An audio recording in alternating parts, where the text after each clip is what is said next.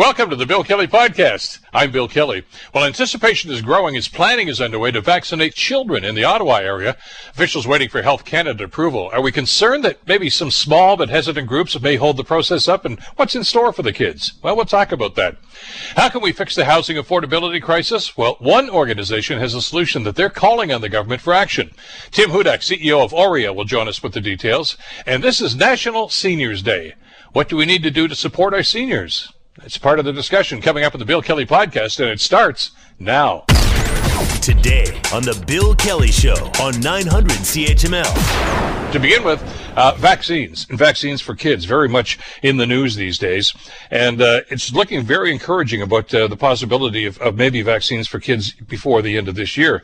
As a, a former U.S. Uh, vaccine health official uh, some weeks ago now uh, said that the report from Pfizer at that time was very encouraging. What they were talking about at that time was a, a lower dose of COVID-19 vaccine that they thinking was going to be effective in protecting young children. Jackie Quinn has the details on that. Pfizer officials are ready to apply for FDA approval by the end of the month after reporting testing of more than 2,000 children ages 5 to 11 finds antibody levels were as strong as those in teens and young adults who received a regular strength COVID shot. Robust immune response and satisfactory safety profile. Pfizer Senior Vice President and pediatrician Dr. Bill Gruber says parents have been eager to have their children return to a normal life life to reduce the risk of their child getting sick as well as transmitting to the family. Georgetown University's Dr. Jesse Goodman, a former FDA vaccine chief, says the level of immune response appears likely to be protective, although the study isn't large enough to detect rare side effects like heart inflammation.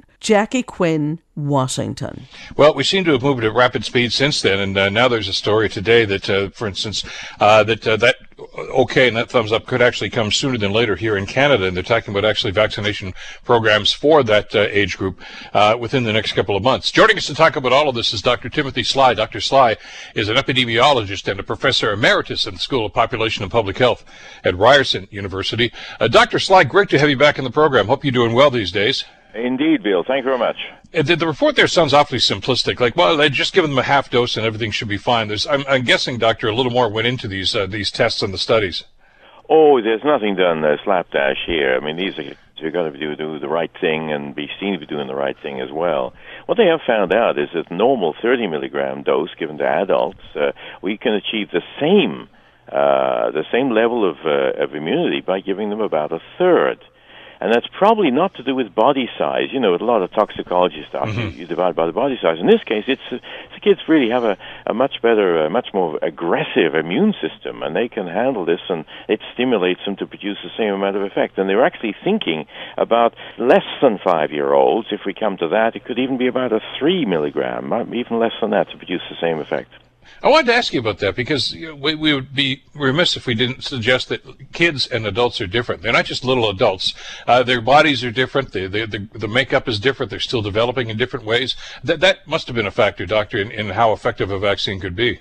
Oh, absolutely. Our immune system. I mean, look at the other end, Bill. I mean, uh, old, nasty, old, crusty people like me have, have got a, a weakened immune system. No matter how much vaccine you put in, you don't produce quite as much uh, antibodies. But the, your kids are raring to go. And this is why during the 1918 uh, influenza, it was the younger people who became infected uh, and uh, and they died at a greater rate as well. People between about 17 and, and mid 20s were dying at a much greater rate than the older people, which is unusual for influenza back in uh, 1918. So it, it looks as if things are going to go pretty well here. I mean, we, you know, we, fingers crossed. What what is the protocol for something like this, Doctor? We we've heard about all the testing that, that all of these companies did uh, before they were ready to roll out the vaccines. Uh, well, late last year into early this year, uh, and there were tests, there were massive tests done, and there was a, a, an analysis of all of those tests done. Uh, did they take that as as kind of a baseline for what they're doing with the kids' vaccine, or do they start from square one? Well, the original uh, the original mandate was for, for adults because they were the people who yeah. seemed to be more of a problem. And then uh, when they began to try the trials for the kids, of course, they they were worried that they wouldn't get very many cases at all because uh, you know kids don't seem to suffer from it. When they looked more closely, they found out that there was uh, a number, they were a higher percentage than they imagined uh, with the with the virus because the kids kids are more more likely to be asymptomatic, and so they had the numbers there. Remember that they work to what they call a power analysis. You need the right number of people, no less than that, in order to find the effect if it's there, and they did find it, and it was there, and it was it was quite remarkably uh, successful. So the, story we heard from Ottawa is this is going to be happening in the next few weeks. Uh, Ottawa is a bit different though because they're higher than the provincial average uh, when it comes to adult vac- uh, vaccinations. 83% of the population over 12 is fully vaccinated in Ottawa. So if uh, if they're going to use a, a, community as a test case, uh, not a bad one to do because it seems as if there's a pretty good uptake in that community pretty good uptake. It varies across the country, as you've yeah. seen on your news reports. Uh, Hamilton, actually, from, from Ontario, is a little bit low. It's it's about yes. the, in the bottom number three, I think. But the, we're all doing well. And this is, here's the message: since you and I have been talking for what the, a year and a half, more than that, we've been looking for some really good news. And the good news is that at the moment, if you compare all the provinces across Canada, Ontario is doing very well. Uh, we we seem to have flattened off this fourth curve if anything, it's it's it's it's it's de- depressed slightly. It's going down slightly.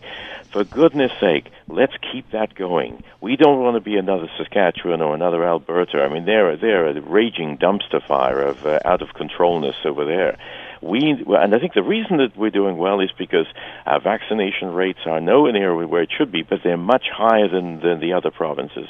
And uh, I think that we haven't seen the you know the the mobs of uh, of uh, denialists and uh, you know b- b- uh, protesters around the streets that they have in some of the other places. Let's talk about the vaccination program itself. And I know that uh, you're right. I mean, we, we looked at those numbers that, uh, that came out earlier this week, and they are very encouraging, and we're glad to see that. But there were some concerns about some specific demographics, and one of them was that younger demographic, that 12 to 17 demographic, uh, that, that they thought would be a higher uptake on that, and, and they want to try to reach out to that group and do that, especially people, I guess, that turn 12 this year that are eligible and have not yet uh, received the vaccine. So I, I, I guess we've still got some work to do when it comes to, to getting the word out about how effective this is and, and how to actually access the vaccine.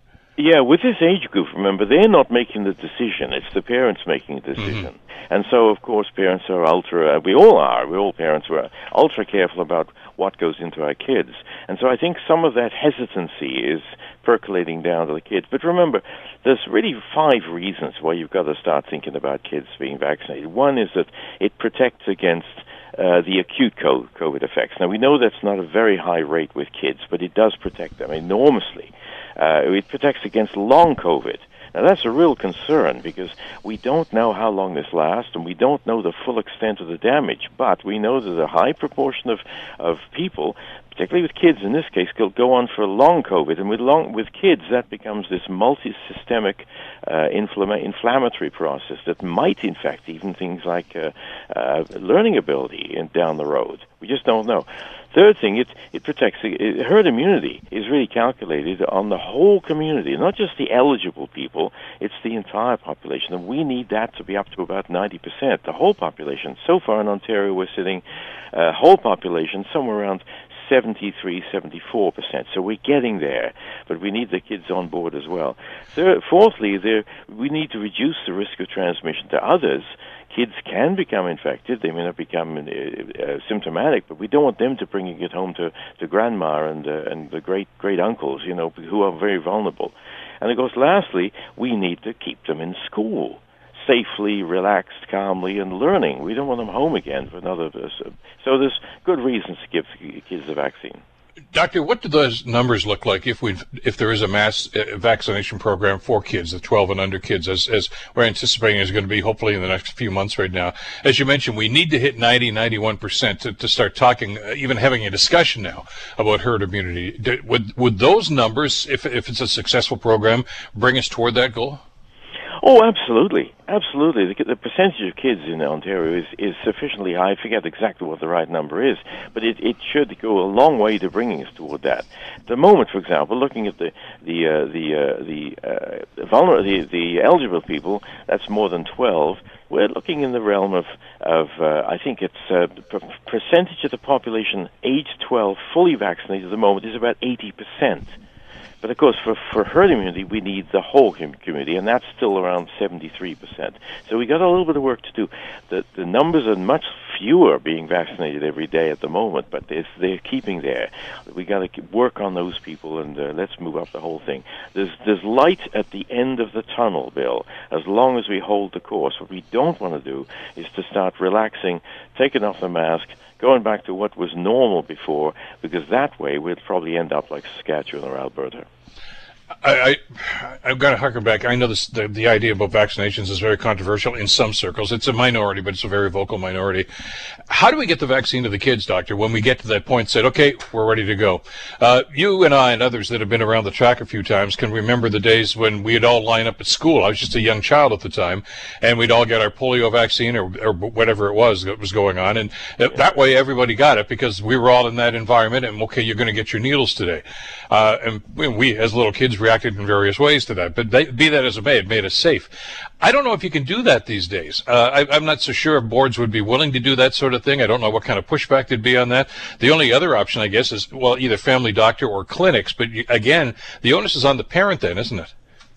It is. Well, it's always on the parent once you get less than yeah. 12 people, decisions making. But I think all of the above. Don't forget that most of the health units, including Hamilton Wentworth, have got a structure whereby public health nurses go out to schools on a regular basis just yeah. to check on, on kids' MMR and polio and diphtheria and so on, just to be able to give them a booster when they need it and so on. So that mechanism is in place.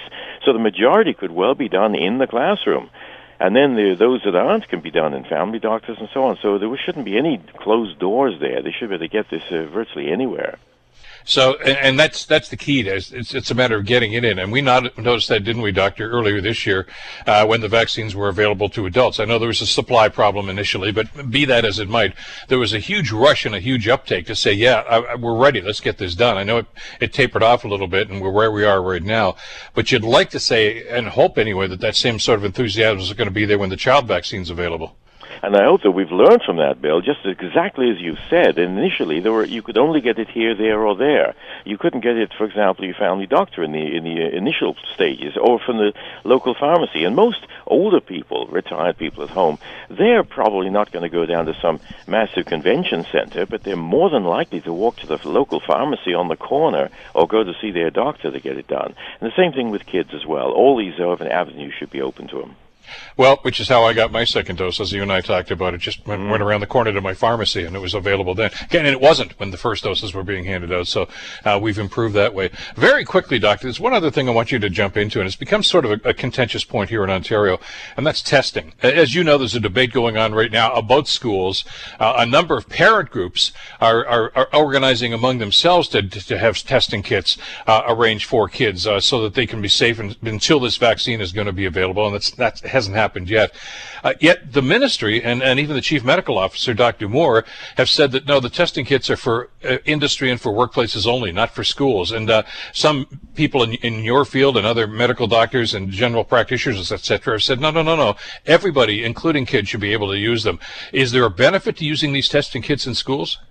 There always has been a benefit to the whole society using every kind of testing. As you know, nothing's been 100% since the beginning, whether it's the, the best available vaccine or testing or screening, whatever it is. We need to layer up all these protections. And why wouldn't uh, kits be available for parents with a couple of kids in the family? Uh, if, if it turns out to be, looks like it's positive, then you go down and that's when you get the PCR test. I think the, the argument that says, well, we don't want to do this, and then everybody then goes and gets a PCR test. That's not what it's all about. We repeat this a couple of a couple of times a week. If if somebody is symptomatic, if they're not symptomatic, we probably wouldn't even have to do that. But the idea of restricting uh, over-the-counter testing that you can get down for just a few dollars, I think is is a bit silly. Quite maybe this they know something that I don't know, but uh, I can't see any reason at all why we we shouldn't have those tests available. Well, I was trying to go through some of Dr. Moore's comments, and I, have only talked to the good doctor a couple of times, but I, I, I have the great respect for him because of his reputation. But the only rationalization I, am hearing from either the, the health minister or from uh, Dr. Moore is that, well, they're, they're only for businesses and for, for industry. They're not for kids. There's no rationale there. So I would assume the tests are just as effective on a, on a, a 10 year old as they are on a 60 year old or a 40 year old. So I'm not quite sure. It's certainly not supply because, as we know, there's hundreds of thousands of them, if not millions of these things sitting in warehouses that the federal government's ordered that haven't been used yet. Exactly. Yeah, I believe the federal government ordered something like 70 million of these things, and for a long time we're just sitting in warehouses. So let's get them out and let's get them used. Uh, the big argument that most people will say, well, but they're not as accurate as the PCR test, the, the, the standard one. Yeah, we know about that, but if you double up and give the same test to the same person twice, uh, say in a week, every five days, uh, you're going to get the same level of screening as you will with a very expensive, you know, uh, out of out of range PCR test for most people. There's no no reason why not to do that. I can't see the one one reason is does you don't hear about too much, and that is that you don't get the official record of these things. You tend to lose the fact that there's positives or negatives if people are using them in their own kitchen right? And so we. Well, the other element to that too is, as Dr. Moore did talk about false positives, but is uh, in in the broader sense, doctor, isn't that, is that such a bad thing? I mean, you err on the side of caution and keep your child home if there's a po- positive, and it may, maybe it was much ado about nothing, but on the other hand, you might have prevented a, uh, the possible spread. No, that, that's that's the point that's hit on. That's the point that they're hitting on as well. False positives and false negatives. It's called called sensitivity and specificity. It's a technical term. The false positive means that the, you you think that you've got it, but you haven't really. But you end end up taking more resources to go and get the PCR test. Well, that's okay. That's that's reasonable. The false negative means a bit, bit more dangerous from public health. That means that you're showing negative, but in fact you do have the virus. You, you're moving it around. So those are concerns, but they're not that much of a concern concern that you would uh, prevent the rest of the population from having access to them because you can always get a get a verification of the of the false uh, positive to, that you aren't there and if you double up again uh, if you still have symptoms you double it up again about three or four days later this time it's positive well you've you've captured it then Exactly. Doctor, always a pleasure to have you on the program. Thank you so much for taking some time. Uh, have a good weekend, and we'll talk again soon. Thank you, Bill. Bye bye. Take care. Dr. Timothy Sly from uh, Ryerson University, a professor emeritus in the School of Population and Public Health. You're listening to the Bill Kelly Show podcast on 900 CHML. We have had a, a, number of discussions over the last number of weeks about the housing. I think crisis is probably the right word. Availability, affordability, words like that getting tossed around. It was a major part of discussion in the last federal election. Uh, a number of parties, all the parties had some sort of a platform on that. I'm not sure how effective they're going to be, but it's a problem that still exists. And uh, even earlier this week, we talked with Canada Mortgage and Housing, and uh, they had some ideas and some thoughts about this as well. Don Kelly has some details for us. CMHC says the escalation in vulnerability is due to price acceleration and overvaluations across the country. The Federal Housing Agency says the high vulnerability is largely a reflection of intensified and persistent imbalances in Toronto, Hamilton, Ottawa, Montreal, Moncton, and Halifax. They all have high degrees of vulnerability. Victoria, Edmonton, and Calgary have moderate degrees. Vancouver, Saskatoon, Regina, Winnipeg, and Quebec have low degrees of vulnerability. Don Kelly, The Canadian Press, Toronto. So everybody's talking about it. It's like that old Mark Twain thing about the weather. Everybody talks about it. Nobody seems to know what to do about it. Uh, well, there are some suggestions that I think are worthy of some consideration. And uh, to that end, we're so pleased to welcome back to the program uh, Tim Hudak. Tim is the CEO of OREA. That's the Ontario Real Estate Association. And always a welcome guest on the program. Tim, I hope you're doing well these days. Hey, Bill. Great to hear from you. Thanks for being on the show. I, I laughed. That was a great thing about Mark Twain. But you know what? We actually do have answers on housing just not the weather. I know. I guess they didn't get your email during the campaign, but maybe we can uh, enlighten them now, as it were, because there are some simple solutions. And as you told us, Tim, the last time you were on the program a few weeks ago, uh, there is no silver bullet here that's going to solve all the problems, but there is a process, and there are some steps we can take. And uh, I, and I'm not so sure that the, this federal government is actually in tune with that. They've got a suggestion that I know you want to talk about uh, that I think is going to have some problems with it. But let, us talk a little bit about exactly how we can do this. And and, and I'm going to steal your thunder for just a second because your mantra has been, ever since this started, is if you increase the supply, you reduce prices and reduce the demand. They don't seem to get that. I know it's basic economics, right? You don't have to go to McMaster to get your econ degree to know that it's a supply and demand equation. Demand is high because real estate's a good investment. We've got uh, the millennials now who are getting promoted. They're rising up the ladder. They're having families and they want homes. The bank of mom and dad is helping them do so immigration is going to return likely in 2022, and mortgage rates are low. So demand is high. And, and Bill, I really appreciate how much you hammer this away on CHML. The issue is there's not enough supply. You got more and more people circling fewer and fewer homes. It's a cruel game of musical chairs. And now housing prices are going up right across the province as a result. You know, it used to be if you grew up in Stoney Creek or Hamilton or Niagara, you imagine that you could buy a home in the neighborhood you grew up in That was the Canadian dream, at, at least that, right? But that is no longer true in the Hamilton area or Niagara, and it's time politicians had the courage to do something about it.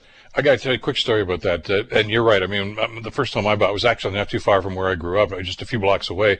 And I'd go back to the neighborhood, you know, to the hardware store, the home hardware and everything. And I'd run into guys I went to school with. And, oh, yeah, I'm living over here. I'm living over here. Uh, example of that, I ran into, actually, I didn't run into him. I emailed the other day. He's in Halifax now because he couldn't afford a house in Hamilton.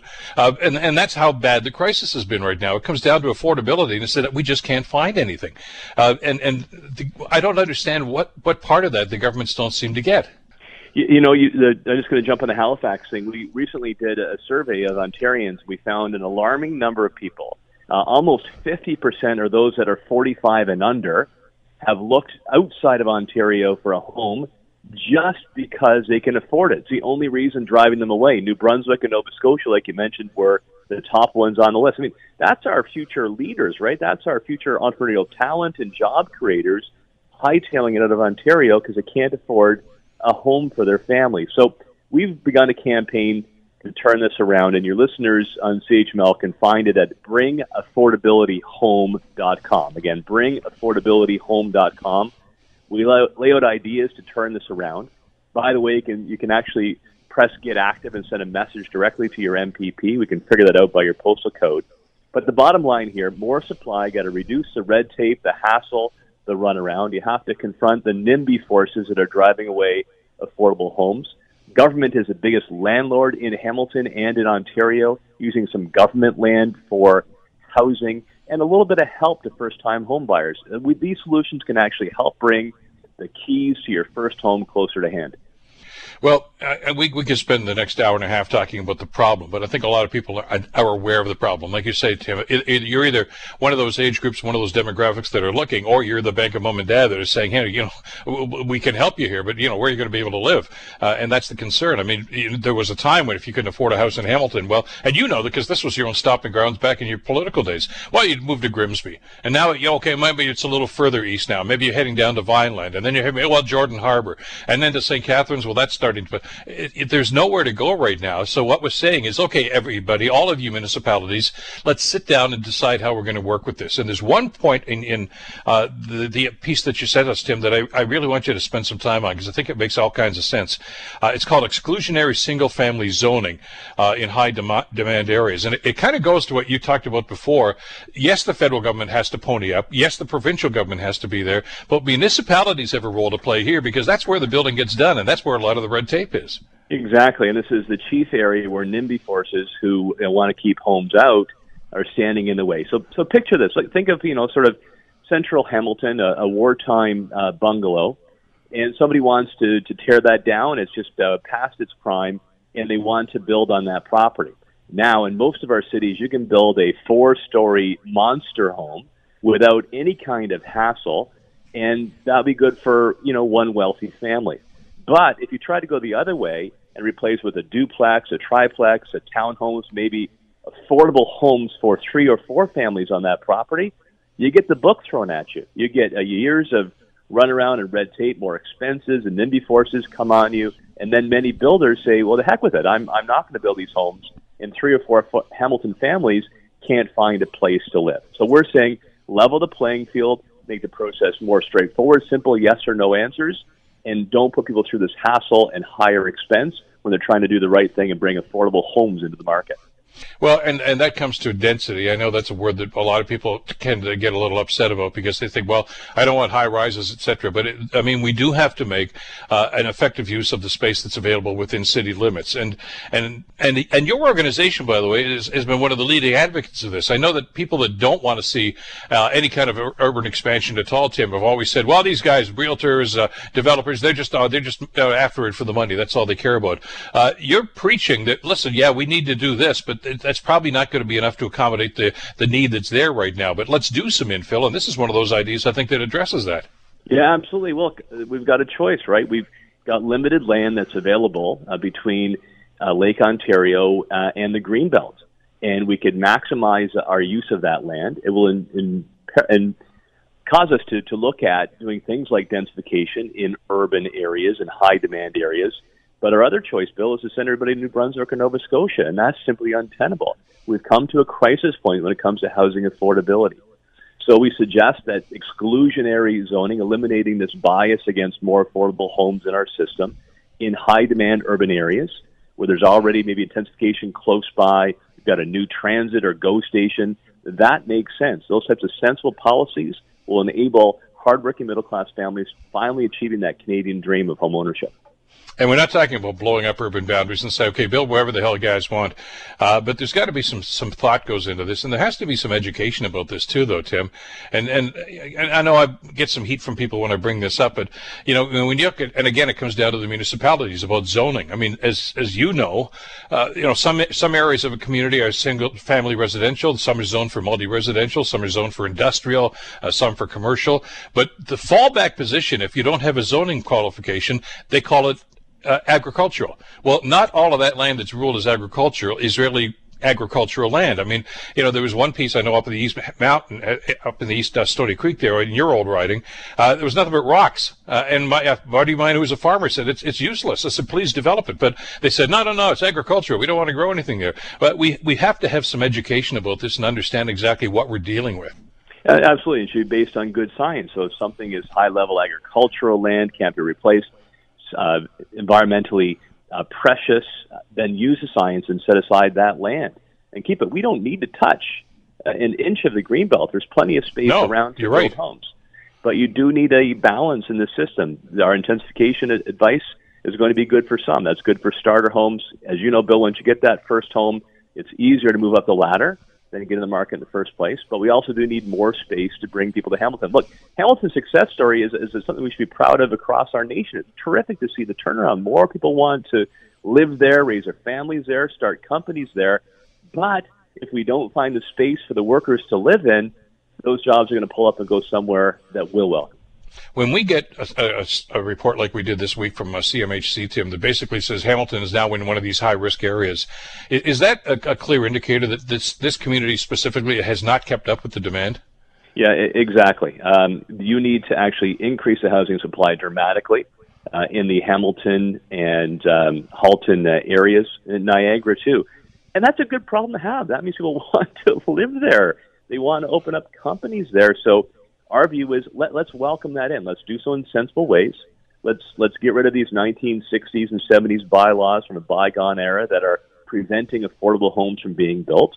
Let's use government land that is, you know, underutilized or not utilized at all. If there are buildings that the government won't use because they're shrinking their footprint with work from home, converting them to affordable housing units, whether rental or owned, you know, can be done quite quite readily. We also believe that we could help out first-time home buyers by eliminating the capital gains, sorry, eliminating the land transfer tax that you pay when you buy your first home, or at least doubling the current rebate. That's extra cash in hand to help with the down payment. That's a way government can help those first-time buyers get into the market and, and, and this is really what the discussion should be about. It's, it's about putting a roof over people's heads. Uh, and there's going to be, as you say, different strokes for different folks. Some people will love to be in a, in a triplex or a duplex or something like that. Uh, others wouldn't mind being in a high rise. Uh, there, but there are going to be others that say, look, I want a backyard so I can put a swing set in there, uh, and have my kids play, and I want a park nearby. I want bike, you know, trials and things of this nature. There's got to be a mix or, or you're just not going to solve the crisis. Yeah, what's they call it the missing middle, right? A lot of our urban areas, including uh, downtown Hamilton, are either tall or sprawl, right? You've got your really tall buildings and then your single family homes. And what's missing in between are the three or four stories, the townhouses. And that's really good to the market because often that's really good for first time home buyers working with a realtor. Or secondly, you know, the grandparents then can move into the those types of places stay close to the grandkids, but free up that family home for a new family starting out. That is an essential missing block. And you can see on our website, bringaffordabilityhome.com. These answers are there, and you can contact your MPP to say, hey, I like idea three, five, and six. Let's get moving. I want to see my son or daughter get a place to call home. There's one other element to this. I just wanted to touch base with you on, though, Tim, because I know that CMHC talked about this as well, and it was one of the things that came up during the federal campaign. Uh, uh, is the promise to actually try to make things more affordable? What they're trying to do is reduce some fees. Now, you already mentioned that mortgage rates are ridiculously low these days, and that's that's a good thing for people that are jumping into the market. Although they need to go in with eyes wide open because the rates are probably going to go up in 2022. But the the government during the election talked about uh, a promise to actually reduce the insurance offered by Canada Mortgage and Housing Corporation uh, to try to make that a, a, smaller figure, and you know, so that's less money that they're going to have to pay out initially, which sounds enticing off the top, Tim. And I'm hardly a real estate expert, but I understand that if I'm paying less in premiums, I'm getting less coverage. Is is this really a smart thing to do? So uh, what the, what the liberals are proposing, I think there's a hit and miss in there. Um, first okay. of all, I'm happy to see all three parties in this last federal election putting ideas on the table that were on our list. They got them from us. They came with them on their own. You know, great. The Democrats, for example, said we should bring back 30 year amortizations for mortgages. That was the most popular tool for first time buyers because they tend to move up the ladder, make more money, and pay down the mortgage as their incomes rise. So that was a good idea. The conservatives had suggested not making people go through the stress test when they're renewing their mortgages if they had a clean mortgage record. That made sense to us uh, as well. Liberals had some ideas around a new savings account you could do tax free, kind of like the RRSP, to help with your down payment To get to your question here, it is risky if they're reducing the mortgage um, premiums because they're supposed to be based on math, right? Just as insurance is. So that looked like, well, be helpful to first time buyers. It looked like something that was sort of cobbled together right before the campaign. CMHC is not the only place of mortgage insurance. There are private providers as well. So they have to follow a certain percentage. And I don't like the idea of the government giving itself an advantage on the backs of taxpayers. Their other promise uh, is to uh, increase the level before you're no longer eligible for mortgage insurance to 1.25 million, as currently capped at a million. And you know, growing from the 70s, that sounds crazy, right? Those were all you know mansions uh, growing up, but in major urban areas now, that actually is a middle class home. So that part of it does make sense. So that's a 50-50 there, Bill. Tim, what about the possibility of, of getting everybody at the table about this? And I mean all three levels of government. And I know it's going to vary. Uh, you know, for for instance, your idea about the, the, the exclusionary single-family zoning, uh, much more of a problem in Toronto than it is in Hamilton. Although now that we're being grouped in with Toronto and Vancouver and Montreal, maybe it's a discussion that we should be having. London is on the cusp of that. We're told their their crisis is maybe just a couple of months behind what we're talking about with these other areas right now. But why can't we get everybody together and say, look, let's just talk about a, a, a holistic approach approach to this that's going to include some of these things, including the, at the at the municipal level, because you know there's always the money for the demand for money, and I get that uh, from federal and provincial governments. There's always the idea about okay, what are we going to do about uh, urban boundaries? And I know you know that there's a big debate going on in Hamilton right now about the urban boundary, whether or not it should be expanded uh, slightly, as the city staff is recommending that they do, uh, and and talk about the implications of simply saying no, we're going to maintain the status quo. And there are some communities that think that that's a good thing. I can't see where they're coming from and how they ever came to that conclusion. But uh, well, how it, it's a tough decision, and they have to make some uncomfortable decisions here. But that's what we pay them for, isn't it? Yeah, exactly. Because now we're at a housing affordability crisis, and that means you've got to have some backbone and make the tough calls. And quite frankly, we do need our municipalities to do a much better job, including the city of Hamilton. What's happening now in Hamilton, in my view, you've got some activists uh, who do not want to see more homes come into the marketplace they can put pressure on council. But I bet you the silent majority in and around Hamilton desperately want to see more affordable homes for themselves or their sons and daughters who played by the rules, got their degree, got a good job, but can't find an affordable home to save their lives. The province, to their credit, under Ford government, have brought in what's called the More Homes, More Choice Act. It was probably the most pro home ownership legislation we've seen in generations, Bill. That was really good to see. But it's basically a toolkit they give to municipalities and too many municipalities have left those tools on the shelf. So, yep, love to see the province municipalities working more closely together. The province could use a carrot and stick approach to say, hey, you use these tools, well, then your next ask for infrastructure funds for transit or roads or water and sewer moves higher up the list. But they also need a stick, right? If you're not cooperating, not playing ball, you're not actually allowing more affordable homes into your community, well, then you go down the list. I think they've got to be tough about that, but reward good behavior at the same time. Well, and I understand the, the, the hue and cry because uh, I support it. That you know, municipalities should have a say. It's their community. They should have a say in how they grow and where they grow. I understand that totally. Uh, but the other end of that is is if they do nothing or if they make idiotic or crazy decisions, uh, there's got to be some accountability for that too. Because this is we're at a crisis point here, Tim, and if any, any wrong move right now is only going to set us back even further. Yeah, absolutely. And, and activists can sometimes um, cause municipalities to take a step back, uh, while those that are you know hard at work, that are just wishing that the money they've saved they can put towards a home, don't have as much time to uh, to get involved. The province should set the standards. They should set goals. We need this many more homes in this area because Hamilton is going to grow by so much, and let the municipalities figure out exactly where that growth should take place. But at the end of the day, Bill, hold them accountable for those decisions because if we don't, that young talent is simply going to pull up roots move to other provinces or the states where they can work from home or find jobs elsewhere to Ontario's detriment. Tim Hudak, CEO for the Ontario Real Estate Association. Tim, always a pleasure to have you on the program. Thanks so much for this today. Now, of course, Bill, thank you for being such a champion on home ownership, and thanks for having me back on. You betcha. We'll talk again soon. You're listening to the Bill Kelly Show podcast on 900 CHML. I know there have been so many things on our minds over the last couple of weeks. Uh, and as a result, you know, when we start prioritizing one thing, we kind of shove something else to the side and say, yeah, I know that was a, a really important, but we, we'll get to that later on. This is National Seniors Day. And, uh, well, it, it, should, and I think probably does for many of us anyway, uh, bring back to the front burner a number of the issues that we should be talking about that have yet to be resolved when it comes to how we care for our seniors uh, in this community and in every community right across this country. Uh, joining us to talk about this is uh, Dr. Vivian Stamatopoulos, who is a co-founder of uh, Canadians for Long-Term Care Standards and a professor at Ontario Tech University. Uh, Vivian, a pleasure to have you back on the program today. Bill, you're the best. Happy to talk to you. I was going to say Happy Seniors Day, but that would be an oxymoron, wouldn't it?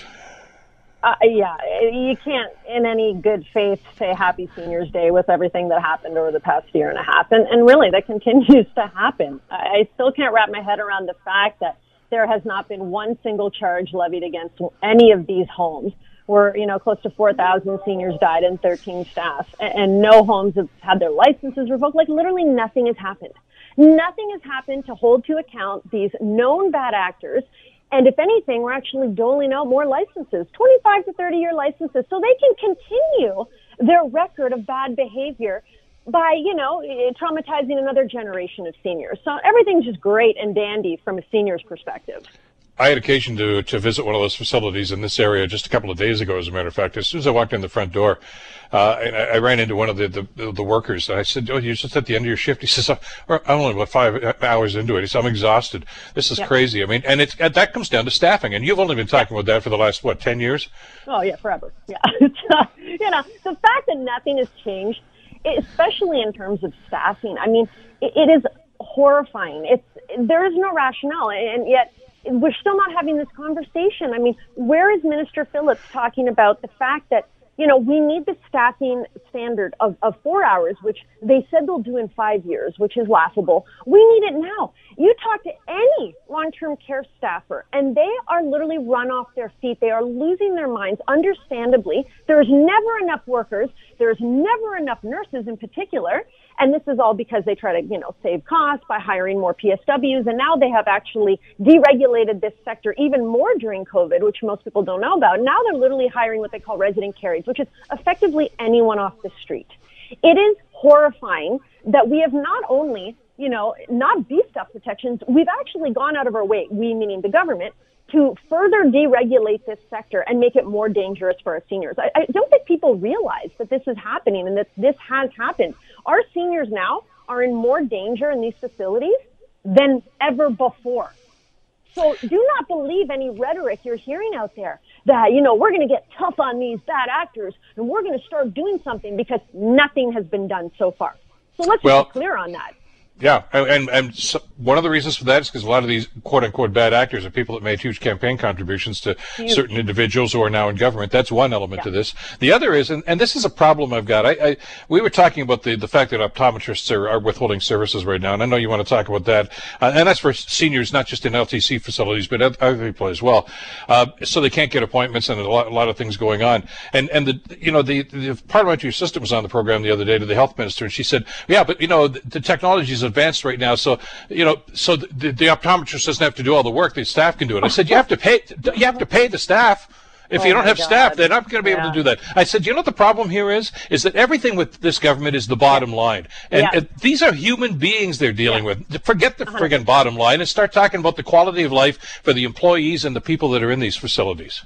I mean, the fact that there were billions that were, you know, kept aside during the pandemic when thousands of seniors were dying in these facilities tells you all you need to know about the priorities of this government and the fiscal bottom line, which literally apparently supersedes uh, keeping people safe that you claim to govern. I think that is the most despicable part.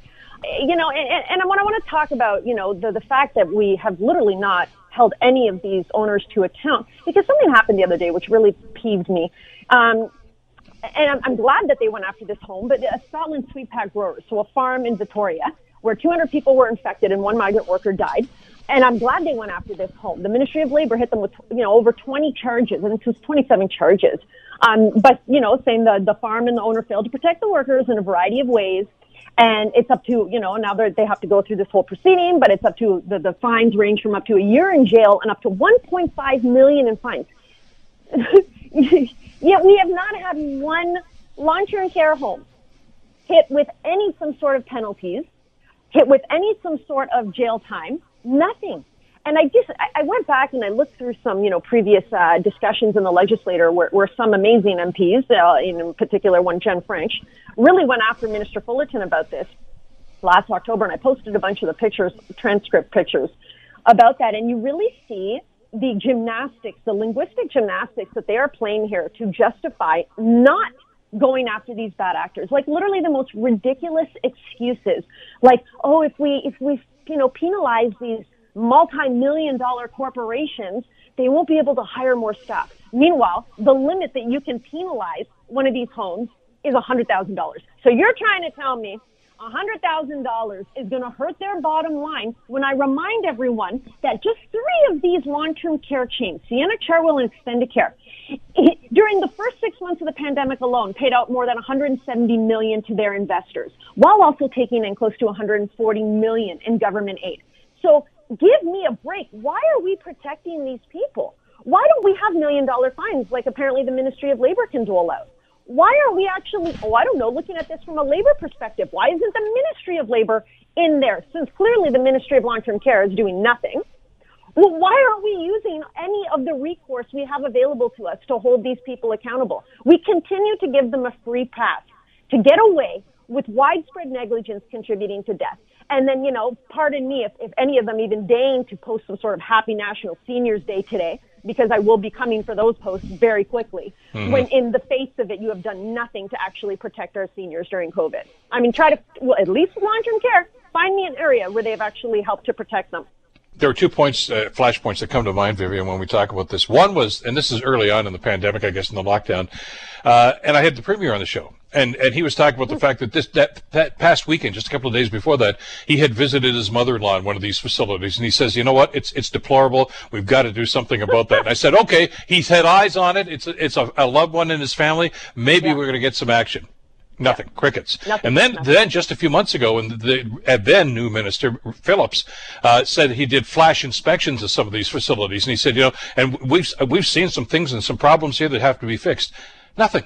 There, there, there are no ramifications to this. In other words, these guys know. I don't care who walks through the door because you know what? I don't care what you see because nothing's going to happen about it. Yeah, it's um, you know, there, there is this level of arrogance and impunity that these, you know, uh, particularly for-profit long-term care homes get to operate with because they know that they will get away with anything. It doesn't, and we, and, and at what point, like, what message is it clear that you'll get away with anything if you got away with anything during the worst humanitarian crisis? Because keep in mind, what happened to long-term care residents during COVID was no question the worst humanitarian crisis we have seen in the last hundred years. We have not seen that, um, like COVID, there's no question. This was the worst population hit during COVID. No question about it.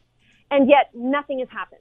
Nothing has happened. The federal level, to provincial levels, we have not seen anything to actually hold this system to account or provide some revolutionary change. If there's ever a time to, to say, okay, you know, this, this sector is clearly broken. Everybody agrees this is the time to change. This is the time to actually listen to the experts, listen to the evidence that exists, and to create some very drastic change. Because if you're not going to do it now, when are you going to do it? You're never going to do it. There's never going to be an emergency like, well, I pray we don't see one, and I don't think we're going to see one for at least another hundred years, another kind of pandemic like this. But what, if you're not going to do it now, when are you going to do it?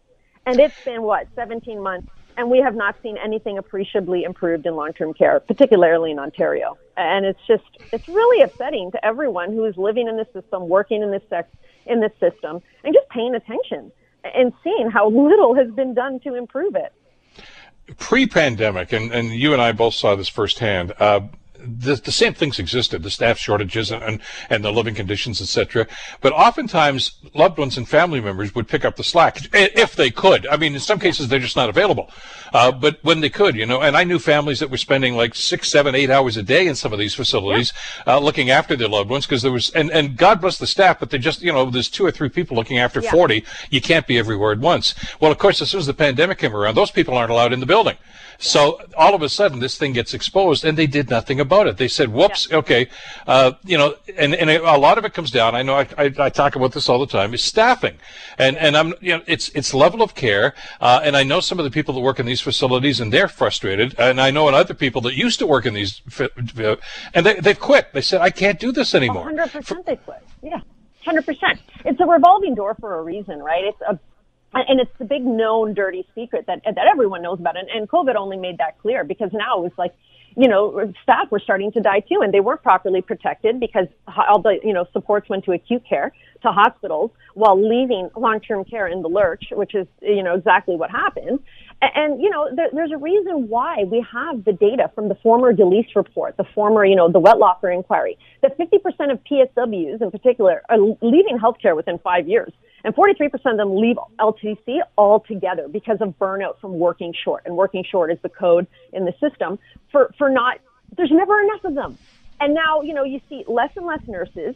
You see even less and less PSWs. And now PSWs are getting frustrated because now they're being replaced by these, you know, resident care aides, which is literally people with zero healthcare expertise or training or any sort of even credentials that would leave them able to work in this sector and, yet, what do you expect is going to happen? So now we see this dangerous shift where we're literally turning this into like a McDonald's style workforce, where it is literally going to be a, a, an even worse revolving door with no professionals because the professionals in the sector are leaving because of the low pay, the terrible working conditions, which you know no government has, has continued to address to this point. And then we're just going to see more people move in that frankly should not be there because this is a very difficult sector to work in. And you need to have a certain level of, you know, ability, training, a certain sort of patience and mindset. Not everyone can work in long-term care. This is incredibly difficult work. And the fact that they went out of their way to deregulate it even further during COVID to let anyone off the street work in these facilities really shows you where their priorities are and who they were protecting. They were protecting the bottom line interests of very wealthy people in this sector who are dominating the discourse and the policy development agenda, quite frankly. And, you know, we see the, the municipal homes and, and a lot of the nonprofit homes who have far better outcomes and are doing, you know, the things they need to do to provide as much care as they can amid historic underinvestment. Don't get me wrong. We don't, we do not provide, provide enough investment to any of the homes, but yet certain homes go out of their way to, you know, take a deficit to then fundraise and try to do more above and beyond the, the crappy amount that they are given by the provinces, which is also tied to the feds. Um, and then the for-profits just, you know, they're just not doing that. We have the evidence. The money is going to the shareholders and it's not going. And yet we have had zero discussion from this government. Actually, they have defended the interests of the for-profit sector and they've tried to say that for-profit status doesn't matter when we have glaring evidence to the opposite. So it's, um, I fear that things are just going to continue to get worse, particularly with this government, which has shown zero sense of urgency um, to address the issues that remain, and furthermore, are ignoring the kinds of experts and the kinds of, of you know individuals, staff, residents, families who are telling them what needs to happen, and instead are focusing on the interests, in my opinion, of the industry, of a very powerful for-profit lobby industry. Well, we we already know that the uh, the municipally owned facilities, well, first of all, tend to pay their staff more. Uh, yep. That, that, and so as a result, there's more staff retention than there is in the yep. other facilities. Uh, we also know that the level of care is better. The staffing numbers are much better in those facilities, marginally mm-hmm. better because they're still limited.